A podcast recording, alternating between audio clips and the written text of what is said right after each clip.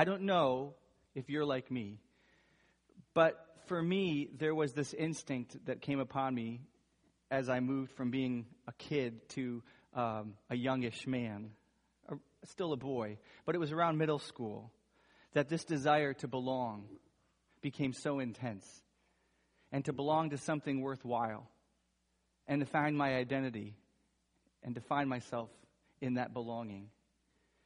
For so many of us, those years were like that.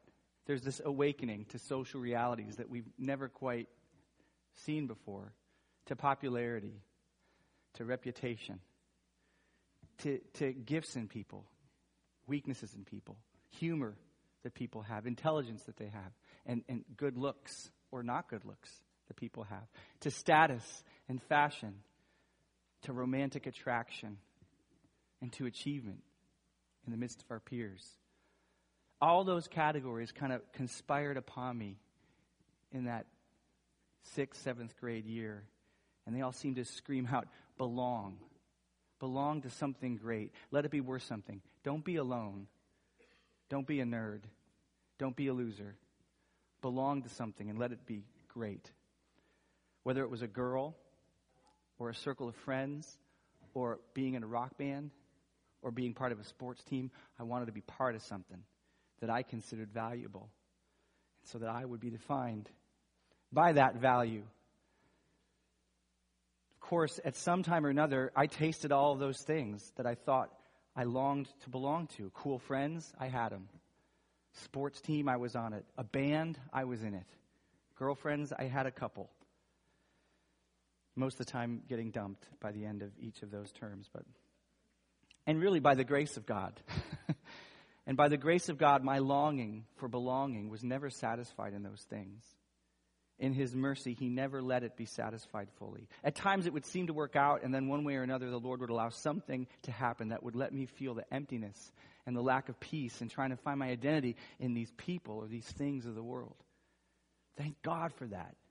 Thank God that my ultimate satisfaction could not be found in those things. Because if it had, if it so filled me up that I cared for nothing else, that would have ultimately meant a rejection of God, and it would have meant eternal death to me.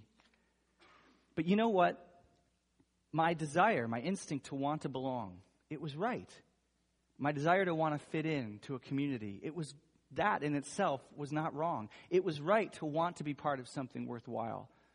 The problem is that I was so dead wrong in what was truly worthwhile and what true belonging meant. The truth was, my idolatrous standards were far, far too low compared to what God had in mind for me. Like you sitting here today, it turns out that I was meant to belong to something so much more infinitely glorious and satisfying than anything this world could provide, whether it's the fallen world or the created world. I was made for a community of loved, defined, sourced in, and sustained by the very glory of Almighty God. That's what this whole prayer is about. Today we finish this prayer for glory. Jesus will tell us that we're meant to belong, and not just belong to something, we're meant to belong to what is infinitely worthy and beautiful and satisfying. And it's not us. It's Him. And once more, we'll see that He will secure our belonging with this prayer. He will guarantee our belonging with this prayer to encourage us just before He pays for that belonging with His blood. I'm really excited about this passage. I also am aware of my weakness in being able to explain something that is so glorious. So I need God's help. So would you pray with me? And uh, we'll pray for each other as well. Lord, what a gift to be able to see you in your word. But that's just it, Lord. To see you in your word is a gift. We can't make it happen. I can't make it happen. Because you're good, because you're gracious, because Jesus has paid with his blood for sight this morning.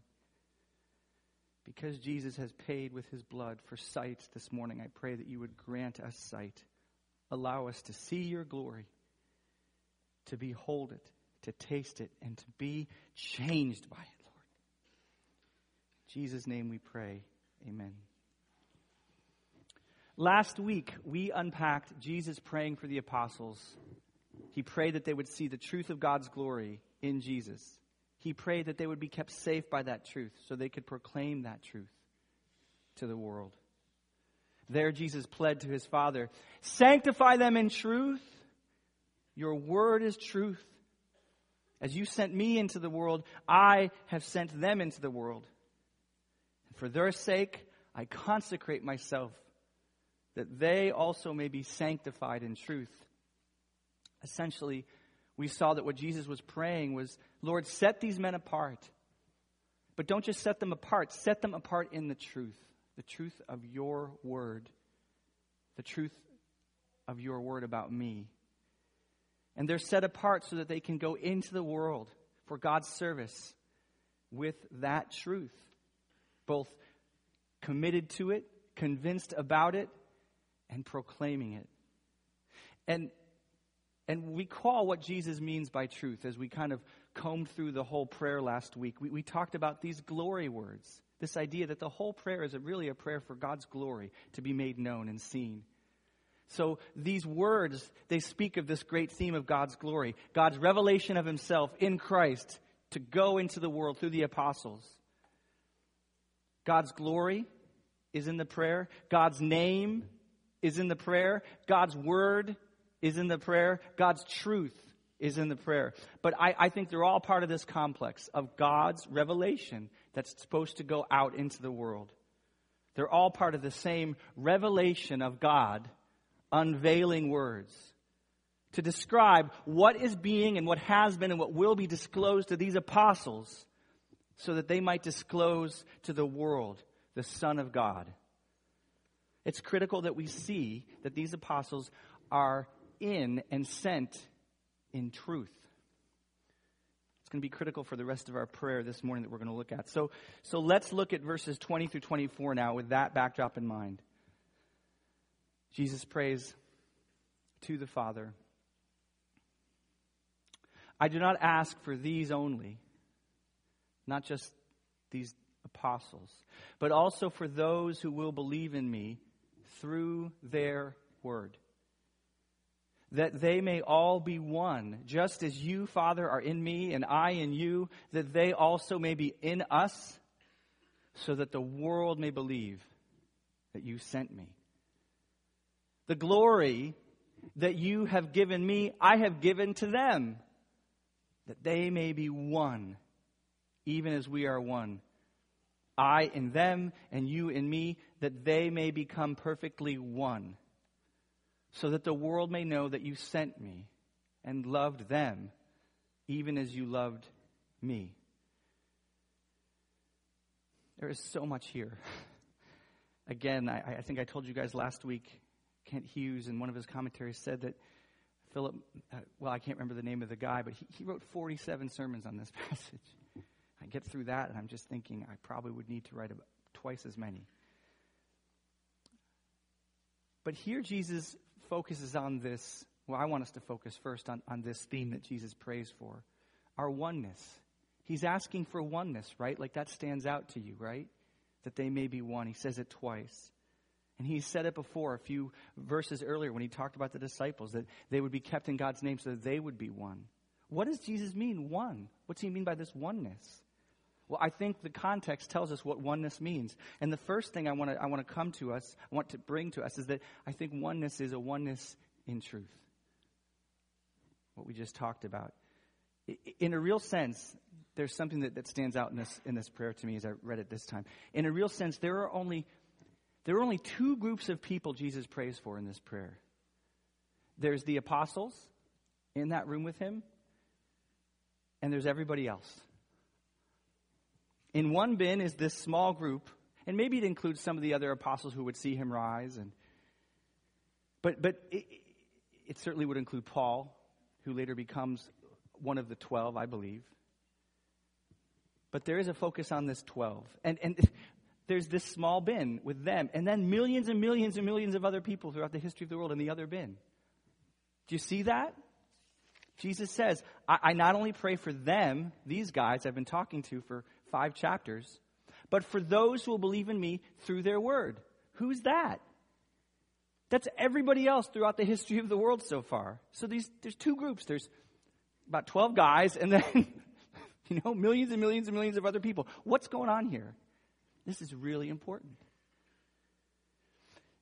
The reason why Jesus does this is because the apostles are the foundation of the church.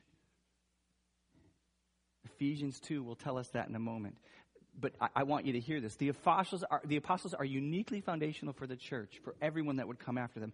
In, in 1 John, the first chapter, this is what the apostle John, who is sitting at this table writing this gospel down, says in another one of his letters. He says, That which was from the beginning, which we have heard which we have seen with our eyes, which we have looked upon and have touched with our hands, concerning the word of life, that life was made manifest. And we have seen it and testified to it and proclaimed to you the eternal life, which was with the Father and which was made manifest to us.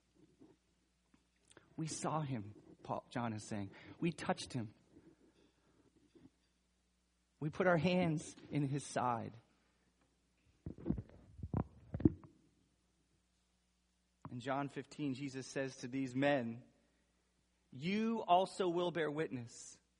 He says, The Spirit's coming to bear witness of me. And then he says to them right after that, You will bear witness because you have been with me from the beginning. This never happened again in the history of the church, this group of people that were with Jesus from the beginning. Though we're all witnesses of Christ, in another sense, they're, they're unique. See, all of our witnessing, all of our witness is authenticated by their eyewitness. They saw the risen Christ. They heard his words. They saw his miracles, his death. The things that we see by faith, they saw by sight. And once more, Jesus tells them in this upper room discourse earlier that the Holy Spirit will reveal to them the doctrines that they would teach in their letters.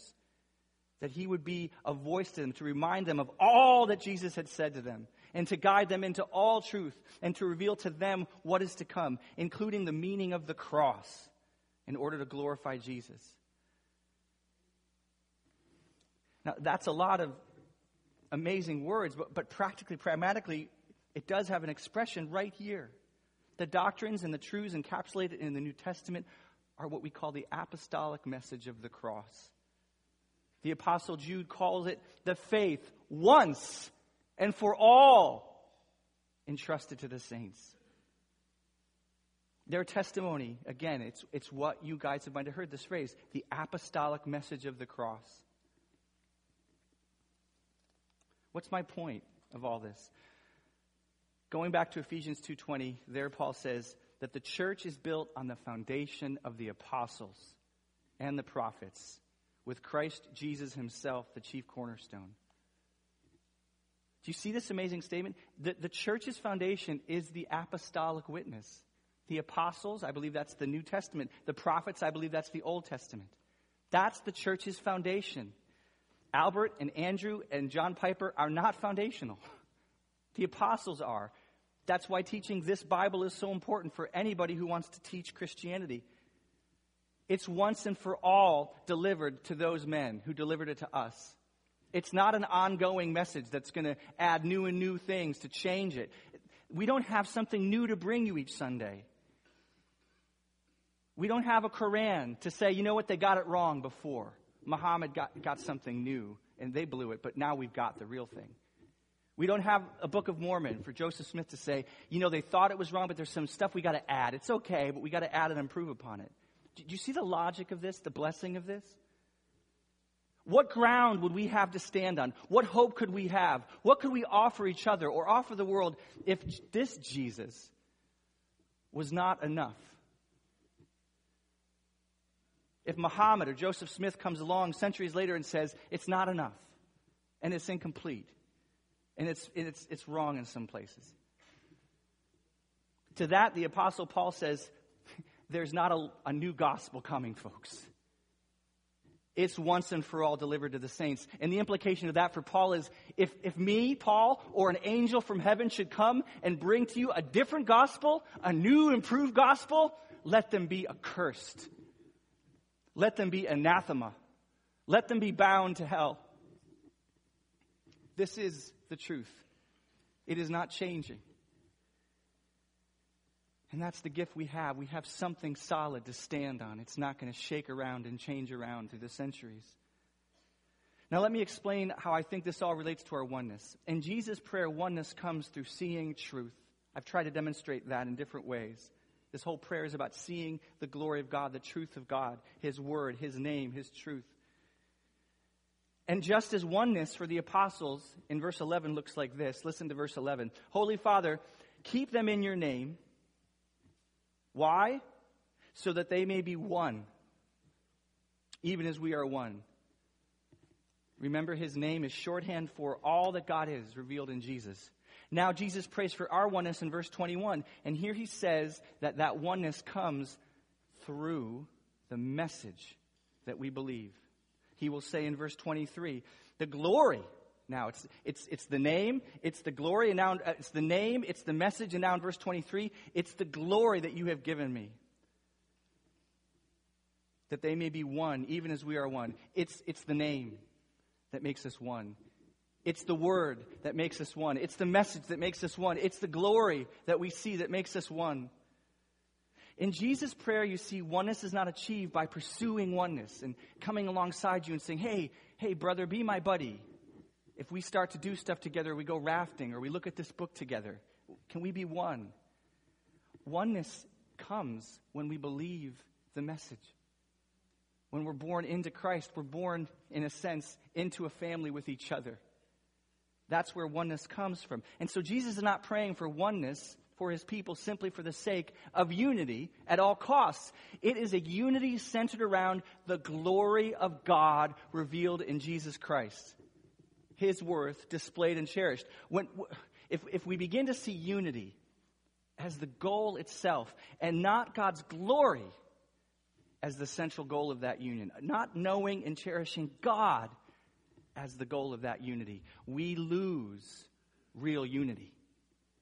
See the implication? When we begin to see unity and togetherness itself at the expense of God's glory, the expense of knowing Him and seeing Him and cherishing Him, we begin to erode, lose real, lasting, healing unity. And we've seen this, right? We, we, we see little bits in our own lives. And if we look over the, the centuries, we see so many churches die because they lose the glory of God and his spirit won't countenance the way that they, they let go of his glory. 1600 years ago, for many churches, it may have been losing the divinity of Christ when there was a huge argument about that. 500 years ago, there was a big argument about justification by faith. And some churches were able to see his glory, and, and others left it. A hundred years ago, it, it was the trustworthiness of Scripture itself. Recently, it, it, it may be the need for atonement whether or not that's real, God's wrath is real, whether the blood of Jesus is really what pays for us. Today, it may be the authority of God in our word, in His word to speak to our sexuality, or it may be the authority of God to speak to our greed, as the health and wealth gospel centers itself not on God, but on you and your best life now, perhaps. Over the last century, many mainline Protestant churches have faded into thin, impotent shells of their former selves because what they thought relevance and survival and potency would be was compromising the oneness that comes from the truth. And what many sad souls were left with was famously summed up, a brilliant quote by theologian Helmut Niebuhr. He said this this is what, what, what, what's traditionally called liberal Protestantism left a lot of people with. A God without wrath brings men without sin into a kingdom without judgment through a ministry of a Christ without a cross. A God without wrath brings men without sin into a kingdom without judgment through a ministry of a Christ without a cross. Entire denominations have lived and died over the issue of holding or letting go of God's truth. And I'm convinced that Jesus will eventually remove the lampstand of, of churches that leave the glory of His truth, His name, His word behind to seek compromise with the world. So, brothers and sisters, oneness will not be served by compromise of His truth. We, we must stay committed to the apostolic message of the gospel that Jesus died for us because we're sinners deserving of His wrath, but because He laid down His life for us, we are saved by grace through faith. We must keep the gospel central. We must guard our hearts and each other in the truth. We must not be fooled into thinking, I, I think, especially for young people, but really it can happen to all of us, but especially for young people who, who, who are tender and have strong hearts of mercy, want to fit in, want to belong. It's so tempting to want to just start to compromise and nickel and dime away things that the world finds unpalatable in order to even well intentionally serve the world. The opposite's true. We can't serve the world by compromising truth. It's my first point, that oneness comes in truth. My second point, though, is, is sort of a converse statement on this that right doctrine, right truth is not enough. So, point two, this oneness is in the Father's love. This oneness is in the Father's love. Oneness that Jesus gives, it leads to unity in love. Not just a unity in truth, not just a unity in, in doctrine. Verse 21 that they may all be one, even as you, Father, are in me, and I in you, that they also may be in us so that the world may believe you sent me. We'll get to that. But I want to focus here on that they may be one, even as you, Father, in me, and I in you, that they may all be in us. In verse 23, I in them, and you in me, that they may be perfected in unity, so that the world may know that you sent me and loved them, and loved them even as you loved me. So, what, what kind of oneness do Jesus and the Father share with us? It, it's a oneness of love. The oneness of love that they have for each other, they share with us. We're going to talk more about this at the end. It is not the easiest thing for me to grasp, but Lord willing, we can get our hands around it a little bit. So, the point is, our unity cannot be a dry theological unity. It is one that is so centered on the love of God for us and our hope in that love that we have to share it with one another, that we have to become unified with it one another. See this astounding truth in verse 23. Our unity, our oneness, it is centered on a message that tells us that we are loved by the Father even as Jesus. That we are loved by the Father even as He loves Jesus.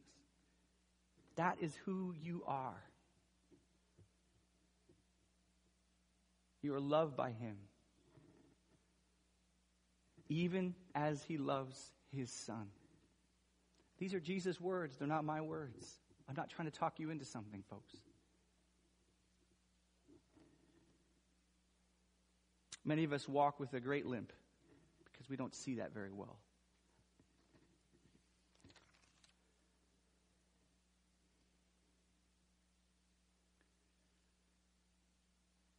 We can pray alongside with the prayer of Jesus that the Lord will convince us of that. And I believe He will work to do that. There's another implication of that. When you look at a fellow believer, you are looking at someone loved by the Father, even as He loves Jesus. When you look at that brother or sister that's just difficult to get along with, that's not attractive to you, that's awkward and immature in your view, maybe that's hurt you in the past, you're looking at someone that's loved by the Father, even as he loves Jesus. Let that sink in. Doesn't that provoke in you a sense of wanting to honor them and respect them and treat them with kindness and tenderness and as special? I mean, what better, what better category could you put someone in the universe in than you're loved by the Father, even as he loves Jesus? Look around the room. There's no one here who is normal anymore. I, I don't mean that as a criticism. Only because of God, everybody in this room is very special. You are loved by the Father, even as Jesus is loved by the Father. Our unity is not in our looks. It's not in our skin color. It's not in our political affiliation. It's not in our tattoos, our music choices, our youth, or our age. It's not in our temperaments. It's not in our college education or our GED. It's not in our sin struggles or our sin victories. It's, it's in the love of the Father through Jesus Christ that falls on each and every one of you. You know what's revolutionary for those of you who are married? Can you imagine waking up every day and looking at your husband and wife and just saying, Honey, you are loved by the Father even as he loves Jesus. How that might, if you really let that sink in every day and really pursued seeing that, how that might affect your marriage. To see your spouse as the one loved by the Father, even as Jesus is loved. I think if we can't fight for that at home, we, we really don't have any business fighting for it anywhere else. We do and we will have conflicts with one another. They, they can become difficult. They are difficult. I know it. But, but we have no excuse if we're going to be obedient to God and honor the oneness that He's bestowed upon us if we don't strive, if we don't govern our hearts to see each other this way as those who are loved by God, even as He loves His Son. And make that the first category by which we define one another. We have to do this if we're going to be a witness to the world. We have to do this if we're going to experience the oneness that we have. God doesn't stop being your father when you break fellowship with him, but it, it does drive the experience of familyhood. Our conflicts one another don't end our unity of Christ, in Christ, but they do rob us of its experience. And so we're called to be at peace with one another as far as it depends on us. And I know that's not always an immediate solution to get that peace when things have broken down. But perhaps the most important first step you can take today in unity, that I can take today, that can restore that peace, that unity, is, is just to begin to ask myself do I see that brother or sister as, as primarily someone that I'm in a conflict with or that I have disagreement with or bad past with? Or do I see them as someone that Father loves even as he loves his own son? Oh, Lord, help me. Number three, finally, we're called into a oneness that is a witness. We're called into a oneness that's a witness. This oneness leads to a unity of love that provokes the world. Andrew asked me this question yesterday. Do, do we realize what's at stake in our unity? Verse 21, let's go back over it again. That they may all be one, even as you, Father, are in me and I in you, that they may be in us, so that the world may believe you sent me. Verse 23, I and them and you and me, that they may be perfected in unity, so that the world may know that you have sent me and love them even as you have loved me. Excuse me. I could turn that thing off. Too late. Sorry about that.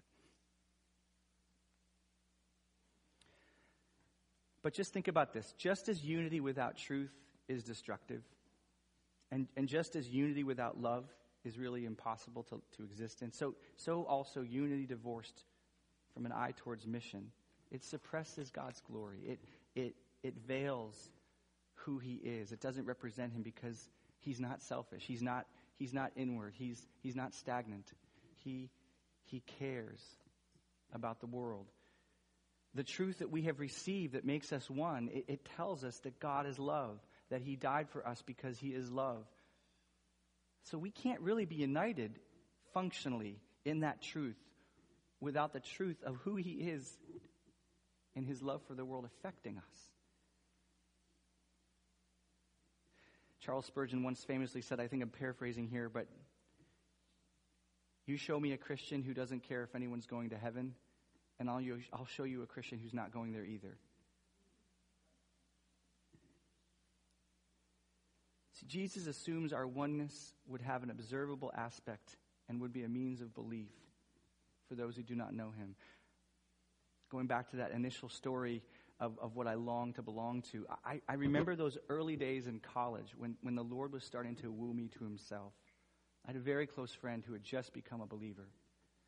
And I remember seeing him with his new friends in Christ, visiting him at college, and I'd see him in his campus ministry. There was this glory among those kids.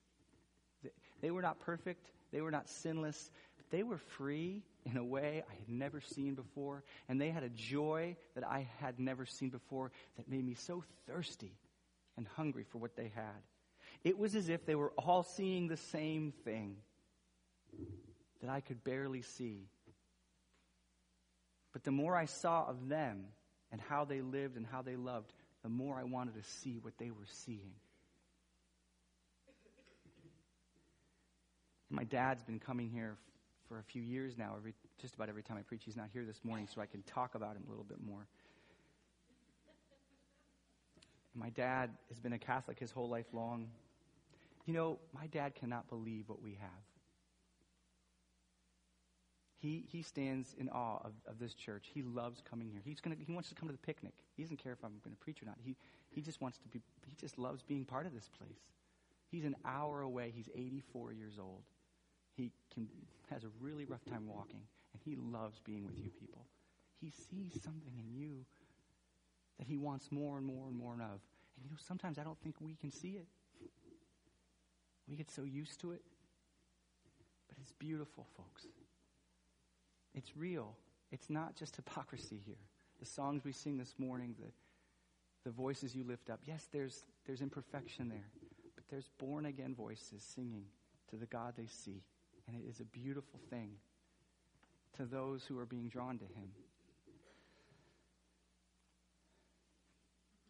You know, as I anticipated this message last week, I anticipated this long proclamation of our need to be on mission to the world and talking about all those enterprises we need to engage ourselves in and all the things we needed to do.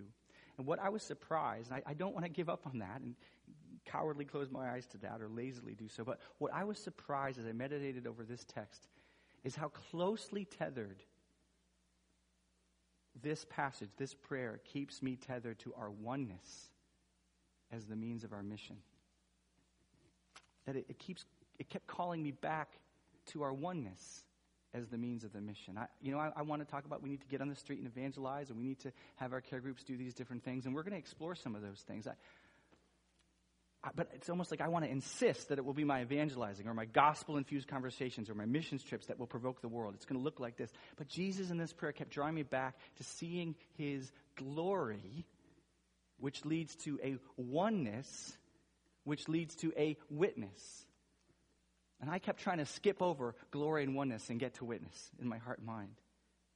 That's not what I see in this prayer. The tone I find in this passage is that a church must and will absolutely, by default, be caught up in a real witness when they really behold who Jesus really is. They will really be drawn to each other, and others will really be drawn to them. I love what some of you guys are doing right now to extend the love of Jesus into this world. I love Bob Grove's passion for evangelism, and I'm trying to do my best to go out with him sometimes when I can. He is such a gift to this church and his passion for that. His concern that people are going to hell and that we need to care about that. It is a gift from God to this body. I love what Kyle and Danny's groups have done to, to reach outward and what David's groups does to, you know, the Adams, Lyndon, David's. And I could mention so many more things, I know. Pam and missions trips and and there is no critique, there's no qualifying, but we need to. No, no, no. It's just this prayer. It says to me, just like water will not come out of a hose if the sprocket at the top is turned off. So it seems to me that Jesus is most concerned in this prayer about what we see of him before he's concerned about what we do for him. There's a false dichotomy that can inter- in, impede on that. Things we do for him do unveil our eyes to see him, and they can lead to more fruit. It's a delicate balance here. But this idea of seeing Jesus, this is the way he starts and ends this prayer. And, and it is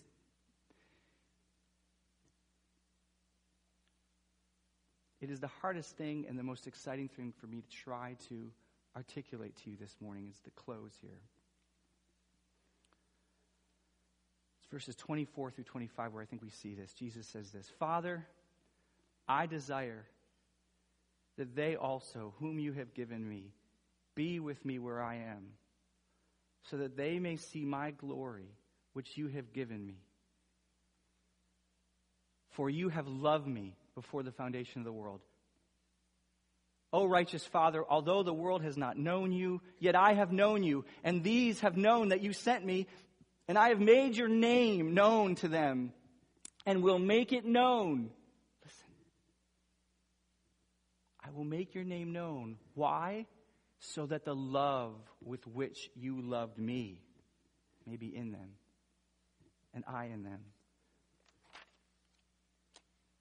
this prayer ends where it begins an appeal for us to see the glory of God in Jesus Christ. But here, what is that glory? Look at verse 24. Lord, let them see my glory, for you loved me. Let, you see, let, let them see my glory, for you loved me before the foundation of the world. Look at verse 25. Lord, I will keep making your no- name known to them. Why? So that the love with which you love me may be in them. Do you, do you see this? Jesus is, I, Lord, help me. Jesus is describing the glory of God as love from the Father to the Son, seen and proclaimed into our hearts, into the world. He is saying that as much as we see how the Father loves the Son, we are seeing His glory. We are being caught up in the heart of God. Now, at the start of the prayer, God's glory has a different shape. Speaking of the humiliation of the cross, Jesus' prayers in the beginning of this prayer, the, the hour has come, the hour of the crucifixion. Glorify your Son, that your Son might glorify you. The prayer was that God would be seen through Jesus' death on the cross. Lord, give us grace to see this. The prayer then was that God would be seen, He would be glorified through Jesus' death on the cross. But here at the very end of the prayer, it's that God would be seen through his love for the Son. Jesus' death on the cross shows God's glory. The same prayer for glory, the Father's love for the Son. What, what, what do these things have to do with each other? Jesus' death on the cross, God's love for his Son. You'd almost think they were antithetical, right? The more God loves his Son, the more he hates his Son having to die a horrible death. But Jesus is putting them together. Your glory is in me dying for the world. Your glory is in how much you love me. What's the connection? That's what I, I kept all day yesterday. It was just gnarling at my soul. Like, I just don't, what is it, Lord? And I think by God's grace, I hope that I have seen it and I hope I can communicate it. The Father is about to send his Son to die the most horrible, unimaginable death for our sins, to bear his wrath. And yet Jesus says, your glory is the glory, my glory is the glory of the love you have for me. Here it would seem that Jesus is telling us that the Father's love for his Son has led the Father to lead his Son to Calvary. Here it would seem that the Father knew that the, the brightest, truest glory that he could bestow upon the Son, that the Son could project to the world, was this supreme sacrifice of selflessness out of love for his Father.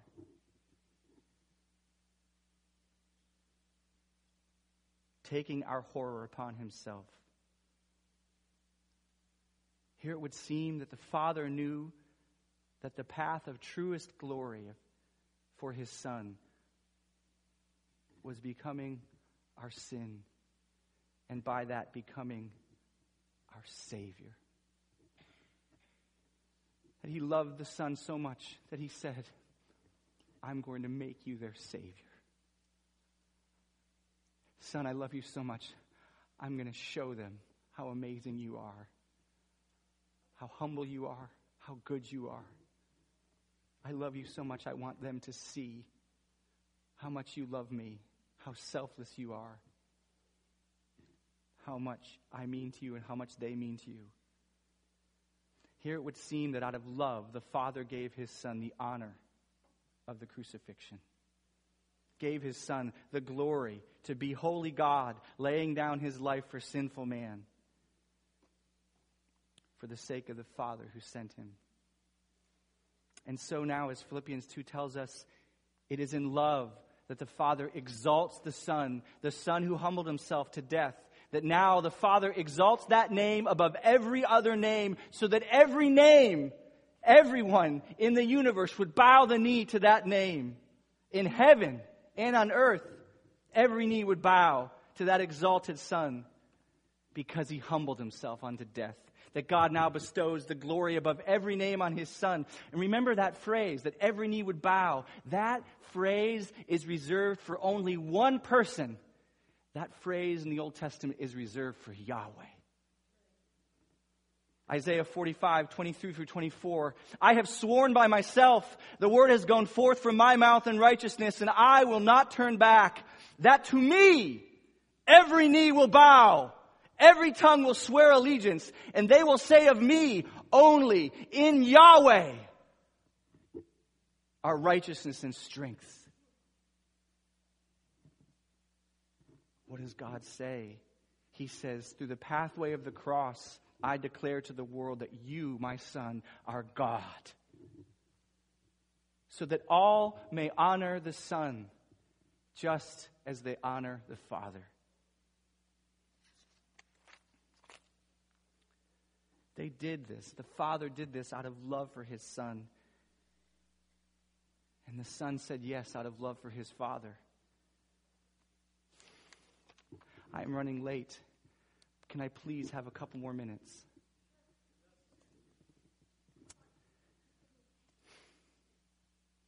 In immeasurable pain, despite it, for the sake of love of the Son, the Father gave his precious Son to us.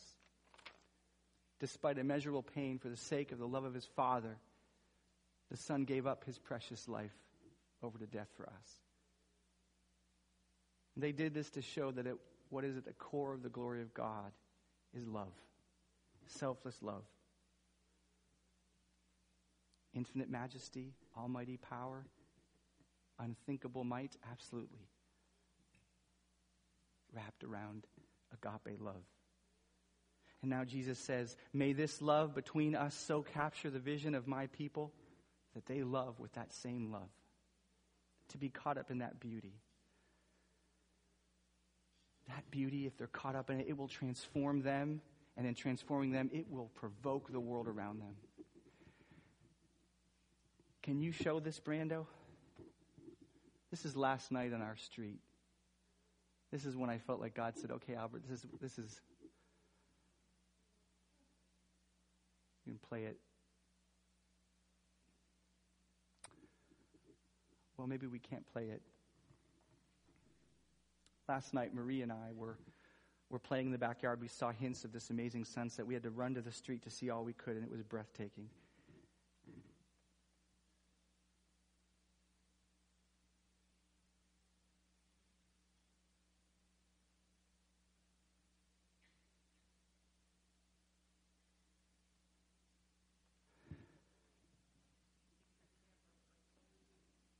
I just couldn't do it justice. Clouds dazzled with radiance, shades of pink and gray and orange and gold set ablaze against the sky of blue and white. As I processed the beauty, I had a sense that I was seeing something for this morning. And what happened in the sunset, well, it's what always happens, right? But I was struck at how connected with this passage. Though the, the sun last night could not be seen directly by Marie and I, we were in the world on the ground the light of the sun was being reflected in these clouds in the most dazzling, glorious way, and they were lit up like fire. But these clouds, they had no real beauty of their own. It was all derived from the sun that the clouds could see that Marie and I couldn't. It was all dependent, so to speak, on their line of sight with the sun.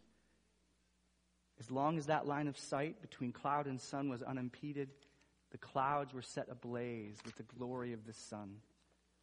As soon as that sun ducked beneath the earth's curvature, such that the line of sight was blocked, and those clouds could no longer see the sun, they became colorless, dead, and gray, a beautyless vapor that was barely visible. The entire role, so to speak, in the sunset of the clouds, a role they were brilliantly suited for, was simply to stay in the path of the sun's light and as long as they did this, they were, they were ambassadors and witnesses of the beauty and power of the Son. Marie and I on the earth below, in the world, were awestruck by that beauty, even though we couldn't see the sun directly. Of course, you can see the point, I hope. From the beginning to the end of this prayer, Jesus' plea is centered in the implication of one major plea that his people would radiate the glory of God as Jesus has revealed him. These men, just like us, had nothing, have nothing to offer in themselves. And they have nothing to offer the world in themselves. But if they can keep the line of sight with the glory of Jesus and his Father, they will be filled with that light. They cannot help but radiate and be ambassadors for that Son. So these apostles and us will not be able to be but glorious radiation of the glory of God and his goodness to a world that desperately needs him. The clouds would be fools to think they could produce beauty on their own. They would be fools to think they could find it besides anywhere else but that sun. And so we would be fools to think we could find the glory to be a witness to the world from anything else but by beholding the glory of God in the, in the sun.